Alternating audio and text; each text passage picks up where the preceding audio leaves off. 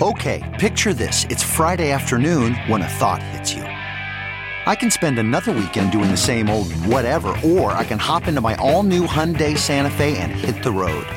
With available HTRAC, all wheel drive, and three row seating, my whole family can head deep into the wild. Conquer the weekend in the all new Hyundai Santa Fe. Visit HyundaiUSA.com or call 562 for more details. Hyundai, there's joy in every journey. All right, hi everybody. This is Mark Alford on our front porch of what I like to call the treehouse here. Um, we've done other live shots from here. You may have seen Quinton Lucas from this afternoon around 2 o'clock. And Jolie Justus now joins us, getting comfortable with Mark Alford. Good to see you. Good to see you. Thank I don't you. know you very well, but um, I've kind of been following your career and, and uh, know you've had a pretty long career in politics. How did you get interested in politics? You know, actually, I'm, I'm a lawyer by trade Mm-hmm. and uh, spent the last 21 years at the law firm of Shook, Hardy and Bacon, and 16 of those I've been the director of pro bono legal services. So I provide all the free legal services that the firm the firm has. And it was back in 2006 I was spending all my time down at Family Court, which is representing kids and families in the foster care Mm. That's a system. tough job. It, it's not easy, and uh, representing kids in the juvenile justice uh, system. And I decided I was tired of cleaning up messes in the courtroom. And Charlie Wheeler announced very unexpectedly he was not running for reelection. And I remember thinking to myself, well, I hope my state representative runs. I suggested that to her. Her name was Beth Low at the time. And um, she said she was not old enough you had to be 30 to run for state senate and i just happened to be 30 and i said well you know what? I'm going to do it. I'm going to go down there and i'm going to see if i can make a difference down there. So I, I ran and won and spent eight years in jefferson city What year as a was state that? senator. I i took office in 2007 and mm. served through 2015 You still in contact with Charlie?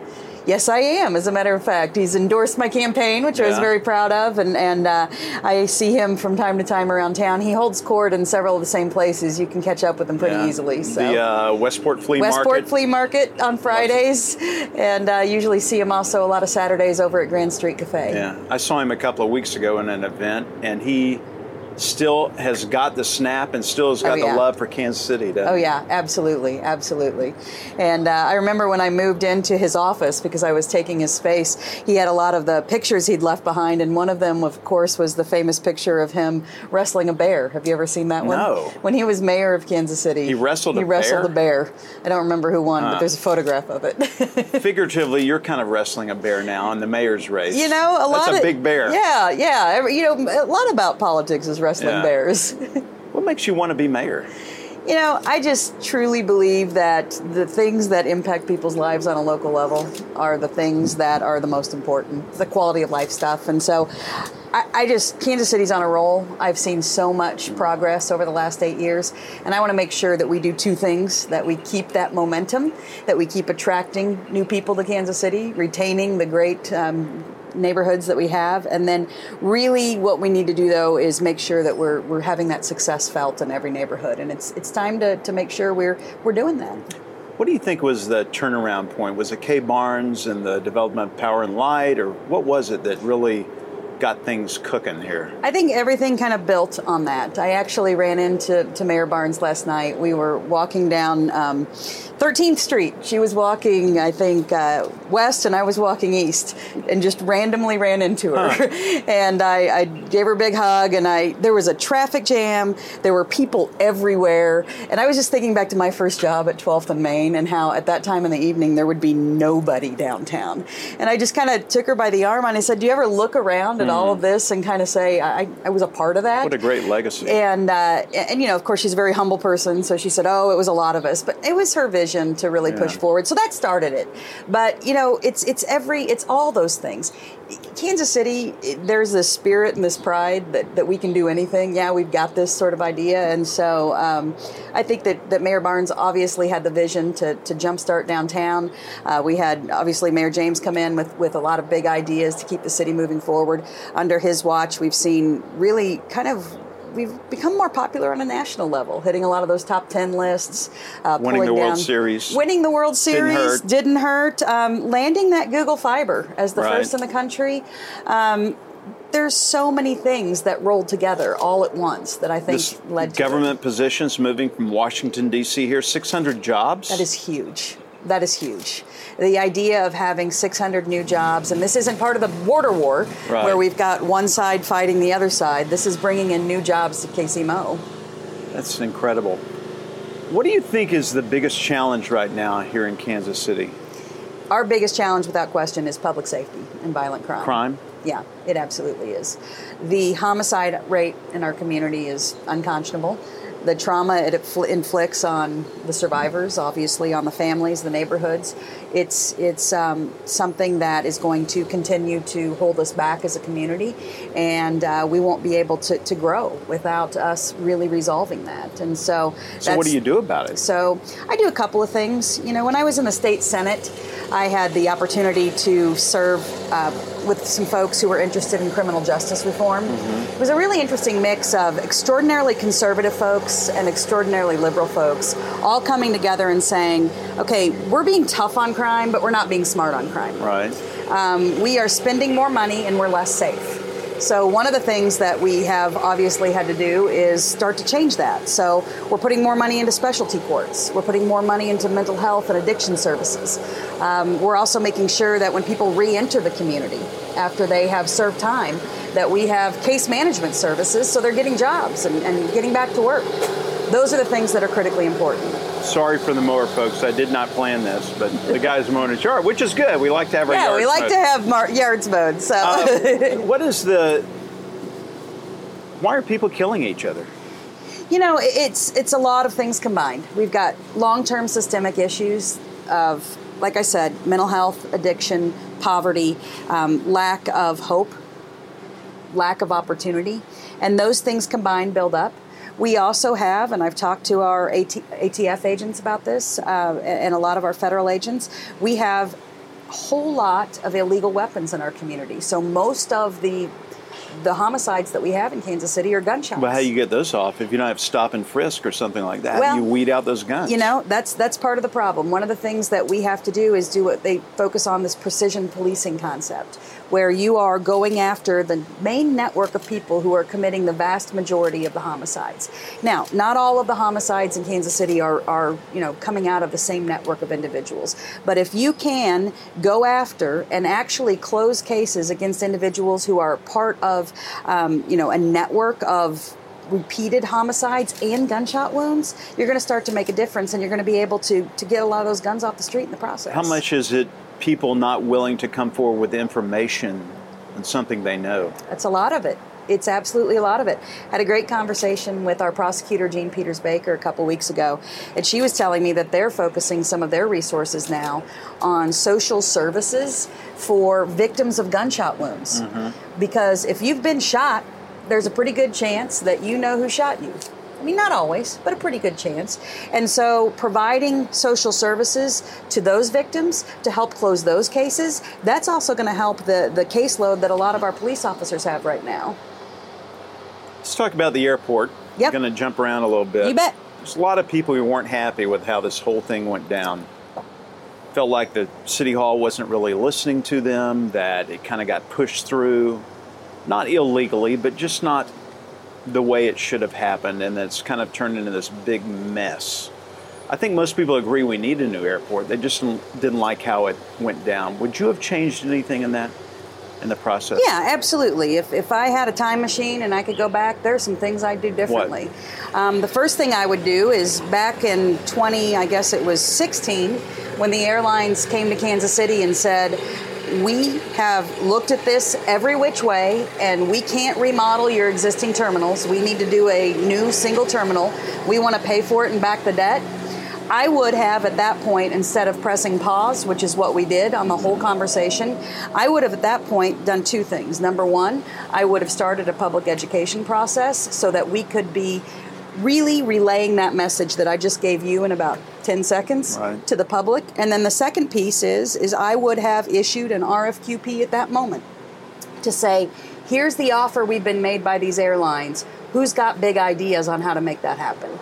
And instead, we didn't do that. We pressed pause. And then, of course, it was a messy process. I will tell you, though, that for as messy as the process was, every step of the way, we were able to continue to move forward. And the end result was really amazing. And we're seeing it right now because a number of things. Number one, we had the bond sale this week. Right. And uh, investors were so excited about it that they actually gave us an interest rate that was well below what the airlines were even willing to pay. So out of the gate, we're actually doing better on the project than we thought we would.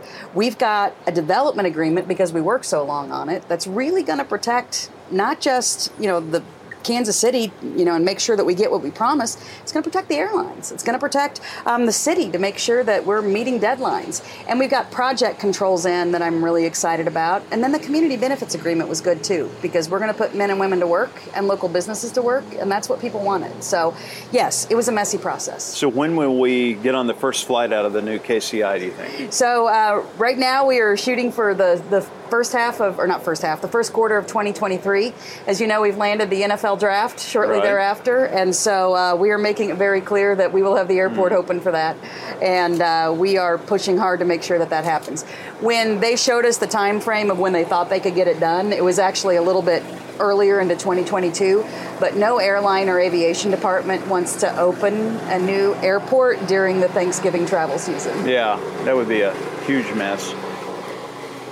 Another consideration uh, point that people, uh, I think, have been frustrated about is the Paseo Avenue, which is just down here in Sure. ML. The name change and how that went about. What's your take on that? Should it have been done differently? Yeah, I wish that we could have had a citywide vote from the beginning. It seems to me that now that that's the space we're in, that that's where we need to be. I ended up voting for the name change. Why? I, um, I had been um, at kind of in the point where I was listening to all sides. I have a district that actually does not have any part of the of the boulevard in my district whatsoever. And so I was listening to folks who have um, churches along the boulevard. I was listening to people all over the city who had opinions about it. Right. But at the end of the day, I had uh, Congressman Cleaver come to me in about November of last year and said he thought he had a compromise and could I be part of that compromise? And I um, guaranteed him and, and gave him my word that I'd vote for it. Why was And- he so much involved in it? he was trying to negotiate a compromise between um, the Parks Department, the people that were for it, and the people who were against it. And I thought we had that compromise, but unfortunately, on the day of the vote, it changed. I ended up going ahead and keeping my commitment to Congressman Cleaver. That's I'm kind of the, one of the things that I've always been, I've always prided myself in is that I'm gonna, if I tell you I'm gonna vote a certain way, I'm gonna vote a certain way. Um, but I also will respect the will of the voters, and, and if they change that, then we're going to have to, you know, adjust accordingly. At the same time, I, I hope that this gives us an opportunity to have a community dialogue, because I want to make sure that we are paying respect and giving, um, you know, obvious recognition to Martin Luther King and the community. It's important, um, and I also want to respect our history and our past here in Kansas City. Do you feel that the people who are opposed to it, there's a racial component to that or a historical preservation component? to me, it's been the historic piece. Uh, the voices who have stepped up and said they are against the renaming that has taken place. It is a diverse group of voices. It's black people, white people, Latino people. Um, and so I really feel like for the people who live along Martin Luther King Boulevard right now, formerly the Paseo, they wanted to have a vote in it. And, that, and that's why they went out and collected signatures. Let's talk about the Northland. There's been concerns from Facebook uh, viewers, a couple of written questions about uh, what are the mayor, what is whoever ends up as mayor, what is he or she going to do for the Northland? Because a lot of times they feel like they're left out. They're paying a lot of taxes. It's going into the urban core or for infrastructure in the downtown area Right. or crossroads or wherever, and they're getting shafted. Yeah, so one of the things that I love about being the 4th District Council person is I actually represent portions of Jackson and Clay County. And that's really kind of fun mm-hmm. because one of the first things I was able to do was just start crossing the bridge on a regular basis and debunking myths. I know that a lot of my constituents who live south of the river think that everything north of the river is brand new. That everything, that all the streets are paved with gold, that there Yeah. are no problems whatsoever in the Northland. And I think people in the Northland, you know, understandably so, feel like all of the money that they're paying into their taxes is going into the Southland, which isn't actually accurate either. We have a huge city, it's 319 square miles. And part of the trouble of any council person, mayor, city manager, or anybody is how do you balance all of that? And so, one of the things that I have taken pure joy in is introducing neighborhood leaders from both sides of the river and having them tour each other's neighborhoods because you really get a sense of, wow, I had no idea. Hmm. I had a great opportunity to um, take a tour of a neighborhood in North, um, in Maple Park neighborhood is what it was in, in the Northland, and they were showing me some very distinct problems that they're having: vacant and abandoned properties, crime, significant infrastructure and flooding issues, no sidewalks. I mean, lots of very significant issues. And they had taken part of a, in a program at the UMKC Center for Neighborhoods, where they had met a cohort of leaders from the east side of Kansas City hmm. south of the river.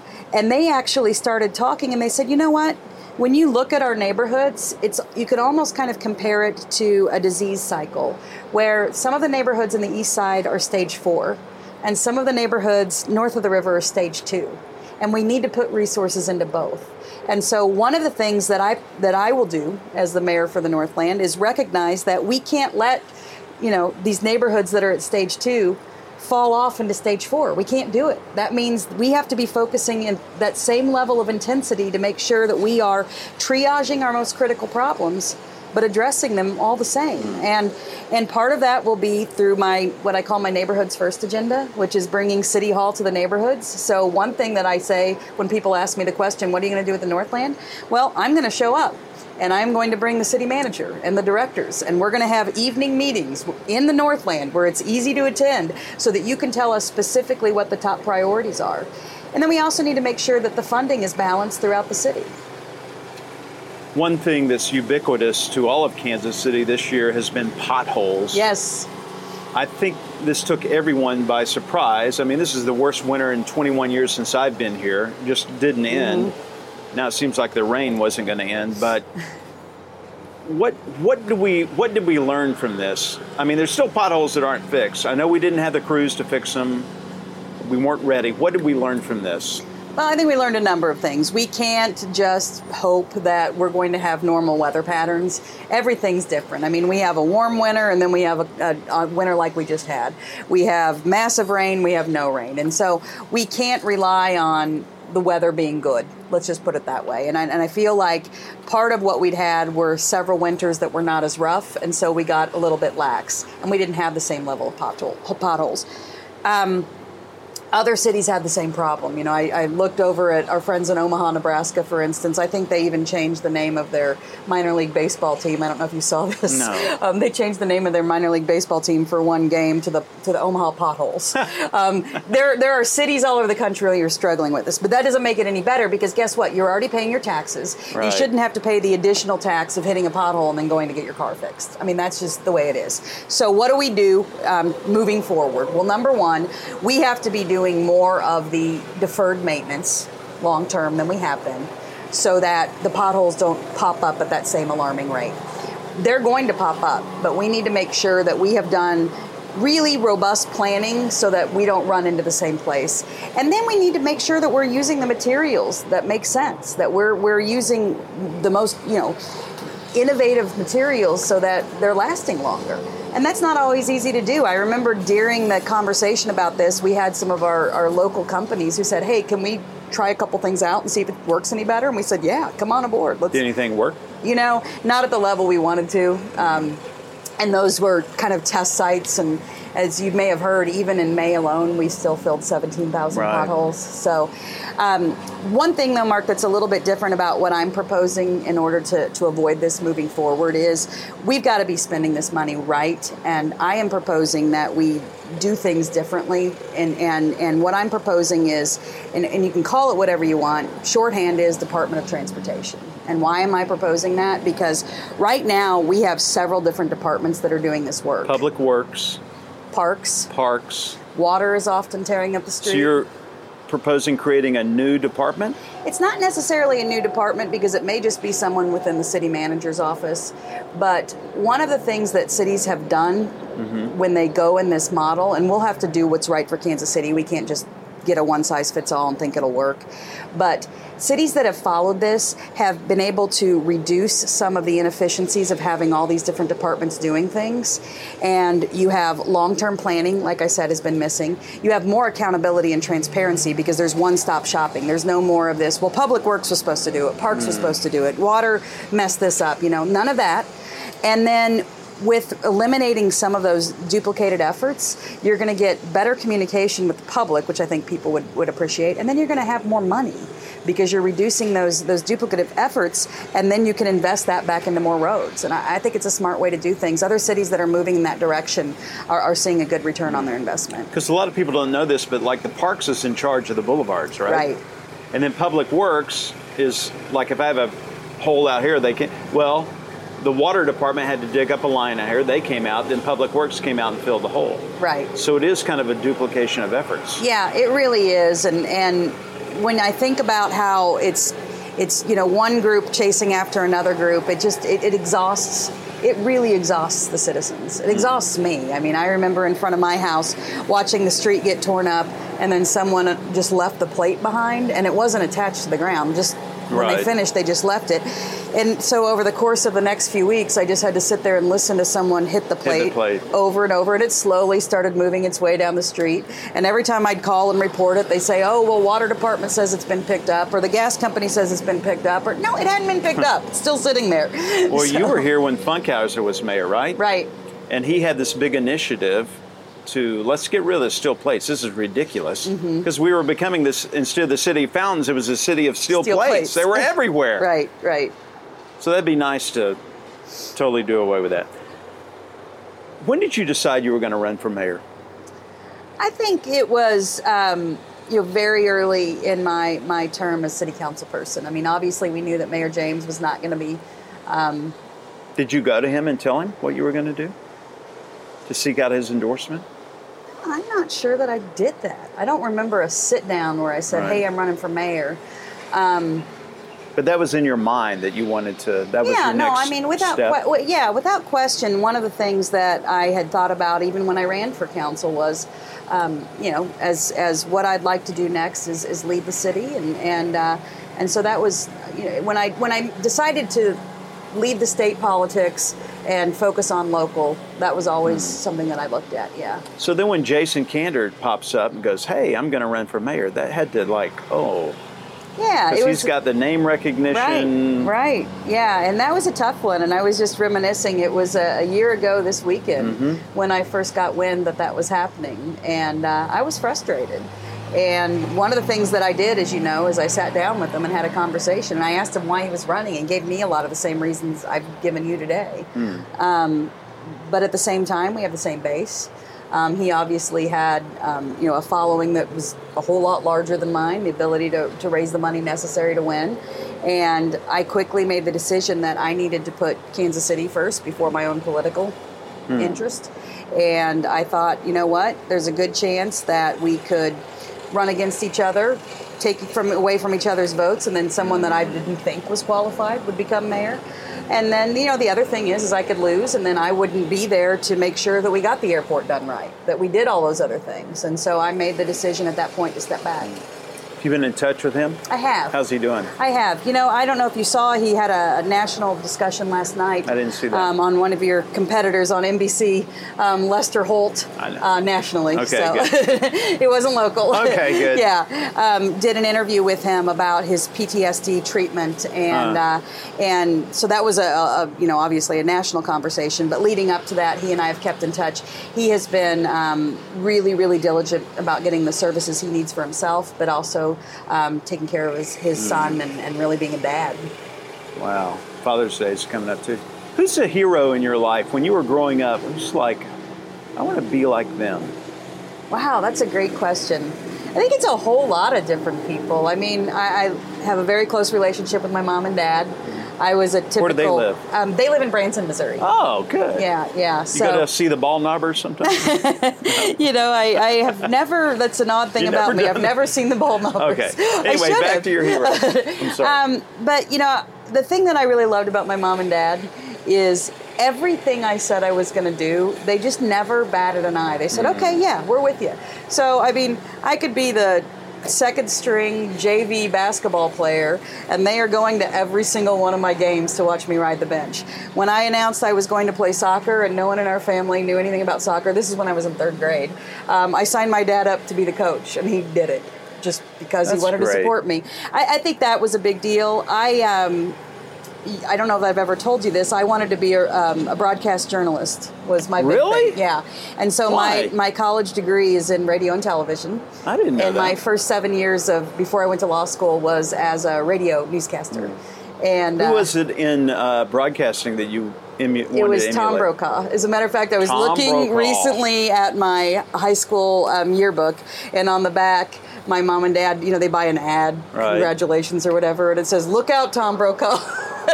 I thought was interesting because I don't ever remember saying. Now, I how come you didn't do do that. that? Well, I spent seven years in radio, and um, when I had been in the, the business for seven years, I remember my dad um, asked me if I wanted to come work at his law firm uh, on a side job. Uh-huh. I'd been in the same radio station off and on for seven years, along with some others, and I had just gotten a raise to six dollars an hour. I um, I didn't have health insurance. I didn't have any Oh, yeah. days off. I didn't have any paid vacation or 401k or any of that. And uh, so he offered me this kind of job, making like 650 an hour. The starting pay at McDonald's was 650 an hour, and I thought, all right, I'll do that. And and I really fell in love with the law after that. Hmm. So, What do you like about law? you know, it is probably that problem solving thing that I just love. I love someone to come and say, here's an issue. How do we fix this? And then figuring out what tools are out there to make it happen. So I think that really was part of it. If you become mayor, you're going to have a whole new city council. How, how do you lead? I mean, the city it's a strong city manager form of government, but how do you lead a city council into a vision that you've created? I think it's a number of things. Um, because it is a city manager form of government, and because passing policies means that you've got to get to seven votes, right? That's how you Right. pass anything because there's 13 And you get us. one. And I get one. Um, and so one of the first things I would do is sit down with each council member. And I've been watching all the campaigns, and then of course I've served with some of the folks who'll be returning, and saying, "What are your priorities? What do you want to see?" So that we can all be working towards shared priorities and not working in different directions. But then also really just meeting people where they are. When I got elected to the state senate, a lot of people were saying, "Okay, how are you, Jolie, a Democrat, um, going to go down to Jefferson City, where you're going to be in the minority party, and actually get anything accomplished. And I was able to accomplish a lot because the first thing I did was reach out to my colleagues, regardless of where they lived or what their party affiliation was, and just get to know them. Hmm. And and what are your priorities? Kind of like the Tip O'Neill approach. well, yeah, and, and the reality is, is we have a whole lot more in common than we have that sets us mm-hmm. apart. Are there big issues between differences between Republicans and Democrats? Of course there are, absolutely. And there were times where we did not agree, but to a person, the people I served with have always said she tells the truth. She's passionate about the things mm-hmm. she's passionate about, and we could always trust her. To, to, I mean, you know, one of the things that would crack me up is they'd come to me and they'd say, "Look, we've got we've got this thing that we really need help with. You know, will you go out there and, and stop this thing that has come from our side of the aisle? And I said, okay, let me get this straight. You want me to go out and stop something that is, you know, one, you know, someone in your party is supporting? Yeah, because it's just gone a little too far, that sort of thing. And so, working to try to meet the, meet in the middle um, was important. I also learned very quickly that when I went to a lot of my colleagues, even the most conservative colleagues, and I said, hey, can you be with me on that? They would just say, no, I can't, but here's something I can be with you on, and try to get things accomplished that way. So was helpful. When you look at what's going on in politics today, Washington in particular, you're wincing. Your blood pressure shooting. You see it Isn't that sad? Yeah. I don't care what party you're in. It's just like right. I don't know. Yeah, the thing I- that frustrated me is when I was in Jefferson City, which is wasn't even that long ago. I was there from seven to 2007 to 2015. My closest friends were Republicans. We had dinner together every night. They're the people I still, you know, work with on a, you know, basis across the state. That I'm, you know, when we go on family vacations, we go to their mm. home, they come to ours, that sort of thing. And and it wasn't because we always voted together, but we respected each other, and we and we had that. What happened to that? I don't know. It just went. You know what? I do know. I know part of it Okay. is through the constant change in kind of how we do redistricting. We have created districts where you have to be far left to get out of a Democratic district and far right to get out of a Republican district. And so in the primaries, you are electing people who are diametrically opposed. And so then you get down to Jefferson City or to Washington, D.C., and there's no common ground because there's none of that middle space. Well, that's the state legislature's fault. They set the boundaries, right? Yeah. Well, I mean, actually, the, the last set of boundaries uh, when it comes to the state came from a, and this was kind of interesting. I don't even know if you know this about me. Um, it was a panel of five Republicans and five Democrats, and they drew the boundaries. And that it was under, though, uh, Governor um, Nixon was the one who appointed them. Um, at the end of the day, they ended up making a map that moved my district across the state. So for my last two years in the Senate, I represented um, Callaway, Audrain, Monroe, Montgomery, Warren, and Lincoln counties. So I was elected by the people of Kansas City, Jeez. but I represented people in very conservative part of the state. And uh, one How of my favorite, you know what? It was actually great. It was great because I would leave Jeff City on Fridays and I'd go to one of my counties and I'd meet with the school boards and the superintendents and the economic development folks and, you know, do all those things. And inevitably you're at the fish fry afterwards or whatever you go to and they look at you and you're like, you're not so bad. and I'd say, you're not so bad either. Because it, it really, a lot of our priorities were the same. Yeah. You know, we were not going to agree on. I don't think you should use that for a campaign slogan. Jolie Justus, she's You're not, so bad.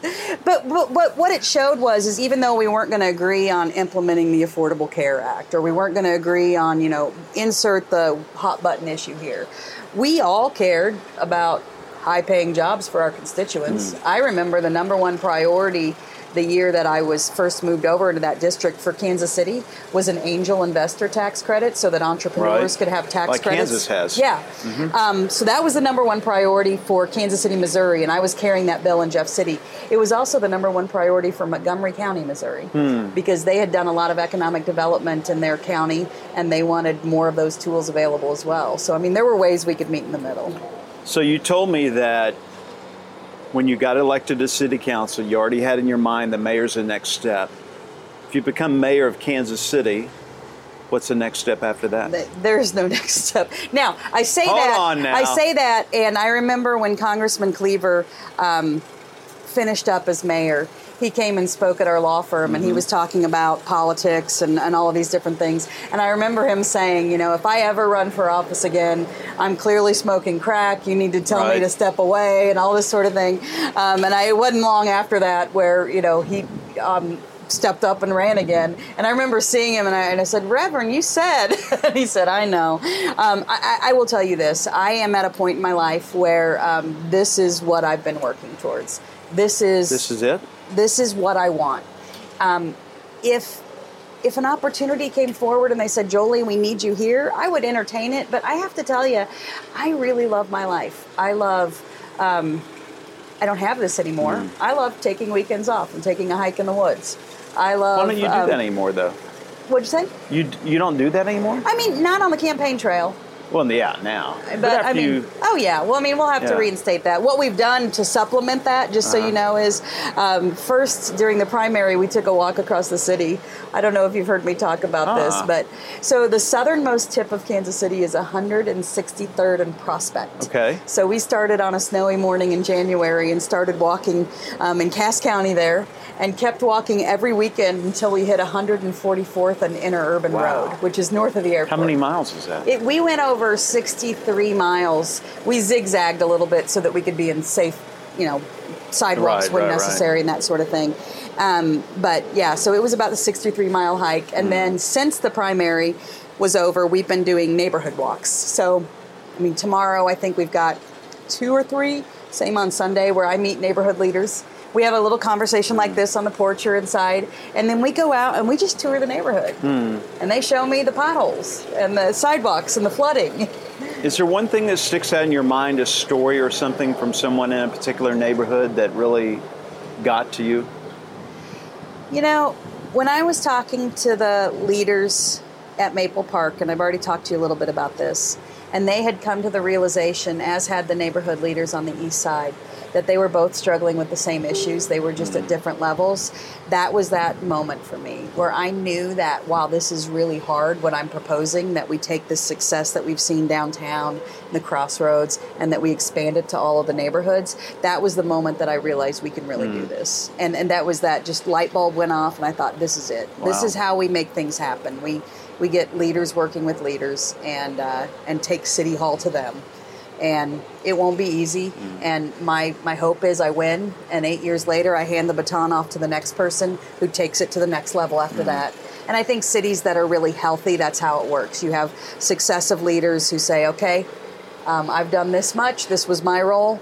You take it. That's take what it." Sly's doing with you. that would be my hope.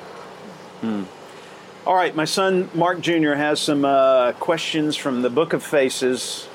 Can I ask my question? Yeah, first? ask yours first. He asked Quinton this. So I'm an, I'm an artist in Kansas City. Uh, I mean, in the Crossroads Arts District. I've been there since 2013, off and on. I've seen it change a lot. First Fridays has always been a really big part of uh, the Crossroads, and the Crossroads really built on artists. Artists Right. really started that district. Um, I have some friends who sell their stuff on the street, um, like many others do. Well, the CCA, which has kind of taken over control of the First Fridays district, has now started charging artists to have booth fees, going around with a cop demanding that these artists pay a $25 fee, which isn't a lot, but to a young artist um, can mean a big chunk of profits. So, how are we going to keep the Crossroads Arts District art centered? There's a lot of artists being pushed out, Right. being priced out. How are we going to keep it an arts district? Because I personally am very invested into it, and I want to continue to see the art development. Right. I didn't know that about the the charging artists. I know that from time to time we have conversations about how big the First Fridays has become, and we've had to talk about what we're going to do with the food trucks and where Right. the food trucks are going to go and all of this sort of thing. It seems to me like. Um, has there been an attempt with the CCA to sit down and, and have a dialogue about coming up with kind of a plan for how we can do all of this at the same time? I mean, I don't want to be disparaging, but the CCA has really taken control, and there are certain people who are property owners who are involved who really have spearheaded their own initiatives without necessarily the say of ourselves. We're part of the CCA, but not as active as others. Okay. Um, but it seems to be a few people who have kind of taken control over this. Well, one of the models that I do, and, and this always is, is the hardest way to do things, and this is one of the biggest differences, by the way, between me and, and Mayor James, is when I run into a neighborhood issue like this, I bring the most kind of polarizing voices to the table and try to have a two-way dialogue about seeing where we can meet some, you know, meet in the middle on this. And so that would be my, the first thought that pops into my head is, does it make sense to have sort of a mediated conversation? I, I don't mean to be too formal, but um, where we all talk about what the crossroads means to everybody and how what we're talking about impacts all the different visitors. Um, it's kind of a I'm not saying that it's reached this level, but it's kind of a conflict resolution technique. We mm-hmm. do it with neighborhood accountability boards where everybody comes in and talks about how one person's action or one group's action is really negatively or positively impacting others. And so, really trying to come up with a solution to that. I think additionally, one of the things that's been really great to me as, a, as an elected official is I've always been able to talk about my support of the arts, and I've always backed it up with sort of the return on investment piece. Mm-hmm. I can make the economic case for the arts easily.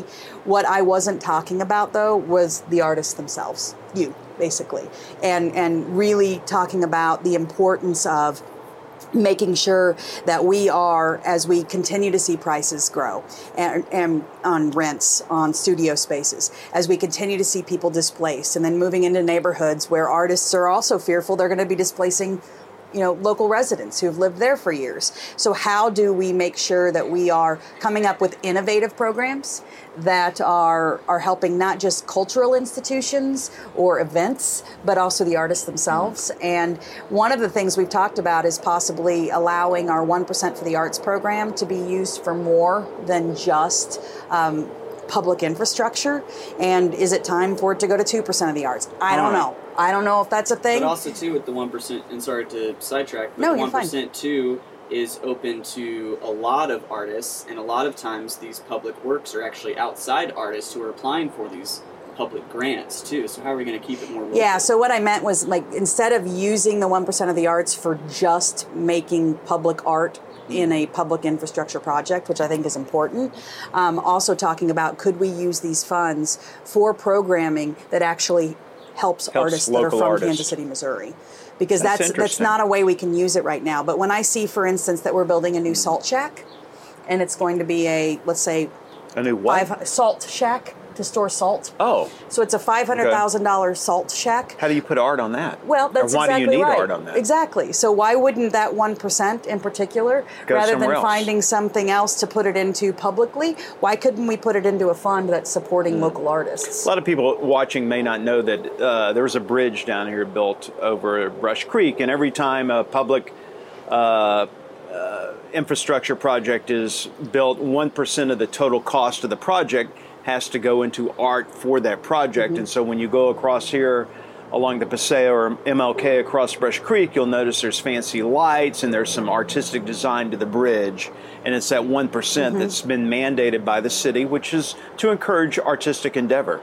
Right, and and I think that that has been used fantastically in some of those type of Mm-hmm. things. But if you're doing a storage shed on For a salt. maintenance base, um, or if you're you know where no one is ever going to see it, wouldn't it be great if we could Mm. use those funds instead, um, not just to find another project within that department? So that's public works, Right. for instance. Pub, and I'm not saying public works doesn't need arts, but I mean, is there a way to use that money for Mm. artists instead of actual art? Any other questions from Facebook? Uh, yes, Jesse E. Jackson asks, "What about the homeless population?" Ah, we didn't talk about that with Quinton. I've been out feeding the homeless with Scott Lemaster, and I don't know. He has a taken to the streets uh, nonprofit. He feeds 250 homeless twice a, um, a week here in Kansas City, and I've been out there and I've seen the issues.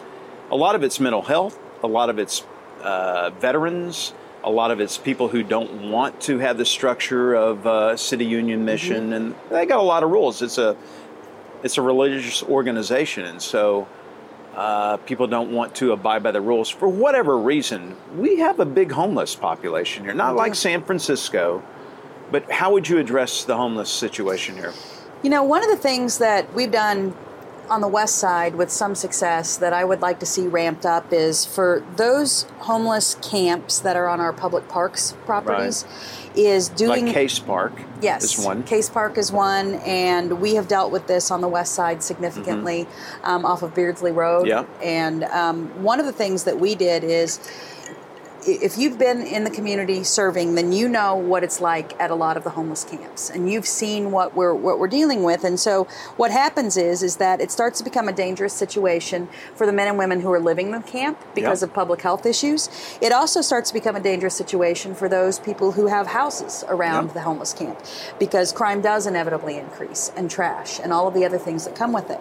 So we actually, when things get to a point where um, we need to clean the camp out, we do a very holistic thing where we take in social workers and just do good old fashioned social work fairs. And we try to meet and help individuals where they are and say, okay, what is the number one thing that you need in order to not live in this specific hmm. camp? And you're right, there are some folks who don't want to um, take advantage of the brick and mortar facilities that we have. And I, and I understand that because there might be rules that you don't want to comply with. Um, I met a man who had been so um, attacked by bed bugs that he spent over a week in Truman Medical Center with an allergic reaction to that. And that was from one night. In a, in a homeless shelter. So he said, I'm not going back. I don't care. Um, and so what we were able to do is every weekend we said, we're going to be moving you out in a month. But every weekend we're going to be here offering services to, see, and we had people take us up on it. We had people accept, um, you know, we had people accept a room at a at a um, at a nursing facility because that that individual was so sick that he, he needed to be in an assisted facility. We had one guy who said, you know what, I'm just ready to go home, and I'm from North Carolina. And so we, you know, got him to the point where he was able to call his family, and then we were able to purchase him a, a ticket to go home. Hmm. Those are some of the things we're doing. That's just the short-term type solution, though. We're going to have to continue to invest in mental health and addiction services. And then the one thing that I'd like to see work better in Kansas City is people like the, the ones that you've been working with who do the street work. Mm-hmm. Because I work with a lot of folks. I work with a guy who does a street medicine program, bringing um, medicine into the homeless camps. Right. I'd like to see um, more collaboration from a public health perspective with the folks who are doing the brick and mortar because there's a disconnect there. And there are people who don't want to go to homeless shelters for very understandable reasons. So, how do we um, make sure we're providing services that assist everyone? So you get Rex Archer involved and that sort of thing? I would like to see that. Yeah. Can I tangent from that? Too? Yes. So we have people who are homeless, um, but I also have a lot of art friends, but even beyond art friends, a lot of young people really struggling to being able to afford uh, not only rent, but also rising electric prices, rising utility prices. How are we going to keep it um, not only for the homeless people, but also those um, at risk or those who uh, do not have a secure home and young people? Because we have a lot of these big developments and luxury developments, but uh, living downtown is not cheap. No, it is. It is not cheap, and there are um, pockets of places downtown where you can still possibly afford to live, but they're very in demand, hard to get into, and um, increasingly we're having to see people move further and further out, and that's not that's not the kind of city that I want. I want everybody to be able to live, um, frankly, where they want to live. But if you're going to live further out, we don't have transportation options that bring people into the jobs and bring Right. people in. So one of the things that I propose is a program that I'm already involved with. It's just kind of been in the private sector only. Um, we're really doing a little bit more at City Hall, but it is an adopt a neighborhood program, and so it's sort of a, a like I said, the private sector's been taking care of it through some laws that I actually helped pass in Jefferson City, the Abandoned Property Act, Housing Act, where you can get we give free legal services to sue to bring properties back on the tax rolls, and then we work with private developers, CDCs, and charities like Catholic Charities and others to rehab the properties. And then what the next step we need to do is is work to get incentives that would be specifically for people who are wanting to get into one of these first time homes. Um, and, and because a lot of these houses are on transit lines because they're in the core of the city. Right, right. And so to me, if we've got a situation where we're short on housing and we have 9,000 vacant and abandoned properties in Kansas City, to me, that's the fastest way to prov- provide additional mm-hmm. housing stock. And I remember when I bought my first house, there were all sorts of programs through local CDCs mm-hmm. about how I could get, you know, certain things waived or I could get a tax abatement for a certain number of years. And that way you could make sure that as property taxes rise, that you're locked in at a certain rate for at least a certain amount of time. We need to go back to making sure those programs are available. It really fell apart when our CDCs went away, and we need to get our philanthropic community back into to looking at that as a priority. There's something about home ownership and the pride of that, of owning something. I'm not saying that all renters are bad, but there's just something about owning your own home that you want to keep the yard up nice, you want to make the neighborhood better. And there's also something that when you start to look at the statistics that home ownership is one of the fastest ways out of poverty into really, you know, a, a higher quality of life. And so if we can all, you know, work on making sure that we're stabilizing rent opportunities, but at the same time getting people on a path to home ownership, the whole community improves. I know you're busy. I got a couple of more questions. We'll wrap it up. 20% of the voters are still undivided, uh, undecided. Why is that? You know, um, what I hear on a day to day basis is that a lot of people just don't see the difference between the two of us. They see two, you know, progressive lawyers with very similar visions. They say, you know what, we're good either way, you know, and they just haven't made up their mind yet. I think that's a part of it. I think also a lot of people, um, frankly, just have life going on and haven't really stopped to say, I'm going to roll up my sleeves now and figure out which one of these people I'm going to vote for. Um, that that's just something that when you've got, I mean, we had obviously during the first part of this race, we had the November elections that were happening Right. nationally and the state level. Then you have the holidays, you have the Chiefs doing all their amazing stuff, and then all of a sudden it's you know into the first part of the year, and then April came around, and and that was the first vote, right? And so that we've narrowed it down to two. That helped some folks kind of decide one way or the other. But at the end of the day, I think uh, you know a lot of folks just still haven't taken the time to kind of brush up on the issues and, and see what the differences are. Only takes 13,000 votes to become mayor of Kansas City. Does that surprise you? It's it doesn't surprise me because I've been doing this so long, but it, but it disappoints me. I wish more people would vote. And why should they vote Tuesday? They should vote Tuesday because Not just for you, but why should no, yeah, why vote? no, yeah. This is exactly what I'm talking about. Right. So, the issues that your city council and your mayor um, deal with on a day-to-day basis are the most significant issues that face a person. It is your quality of life. It is your public safety. It is how your tax dollars are spent and whether your car is going to hit a pothole and, and get the tire or the axle blown out. Um, it is bigger picture issues like collaborating to get healthier schools. It's um, making sure that we have our trash picked up. Um, those things are critical. Voting every four years in a presidential election is important, and you should always do that. But when you walk out of your house in the morning, the first thing you see is going to be the thing that bugs you all day. Um, the last thing you hear at night when you fall asleep is going to be the thing that bugs you. Um, City council and the mayor, they're the ones that are working to, to change the policies. And so if you make your voice heard, um, you're gonna you're gonna be able to hold folks accountable. My wife, I don't know if you know Leslie, if you've met her, she works for the Parks Department now. And so her question to you and Quinton today was what is your favorite park in Kansas City and why? Oh my gosh. Um, so I am a huge parks fanatic, so I'm glad you asked this question, and thank her for asking that. Actually, when I first got elected to council, I took the opportunity to go to every single park in the entire city.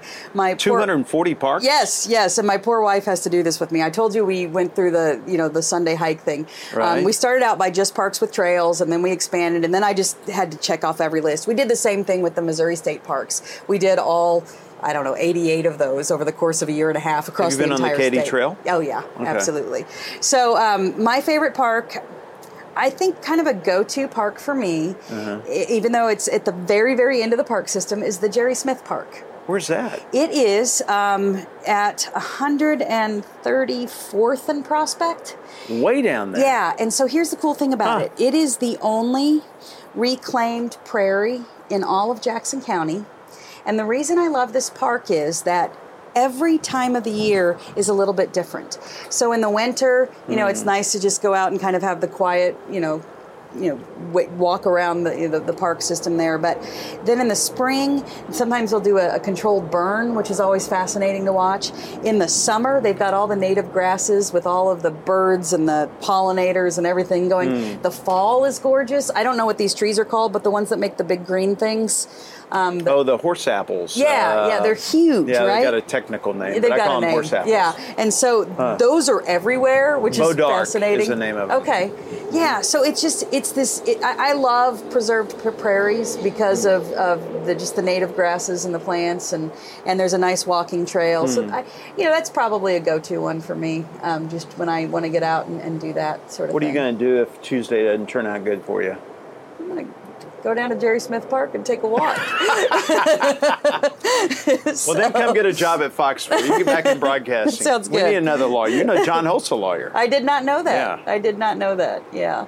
Well, my, my mm-hmm. degree was in radio and television, so I should mm-hmm. probably try to use it at some point in my life. Come fill in on the morning show. Jolie, so good to meet It's you. great to Get meet to you. know you. I, I, I'm honored that you came on my front porch and took time out. Thank to- you for hosting. You're a fabulous host. One host. more question Yes. for the Oh. people. So young people who don't mm-hmm. know where their voting place is or where to vote or if they're registered, how can they find out? Absolutely. So the, the quickest way, because we have four different counties, is to go to the Missouri Secretary of State website. But I will say this if you live in Kansas City south of the river, it's faster to go to kceb.org, which is kansascityelectionboard.org. If you live north of the river, there are um, you can go to the Clay County website or the Platte County website, um, but there is one stop shopping at the Missouri Secretary of State website. So get out and vote this Tuesday. I would love to see at least 30,000 people vote in the mayor election. That would break last cycle. That would be fun, wouldn't it? Thank you for getting comfortable with Mark Alford. Thank you, Jolie. It's great. Thank you. Look around. You can find cars like these on AutoTrader. New cars, used cars, electric cars, maybe even flying cars. Okay, no flying cars, but as soon as they get invented, they'll be on Auto Trader. Just you wait. AutoTrader.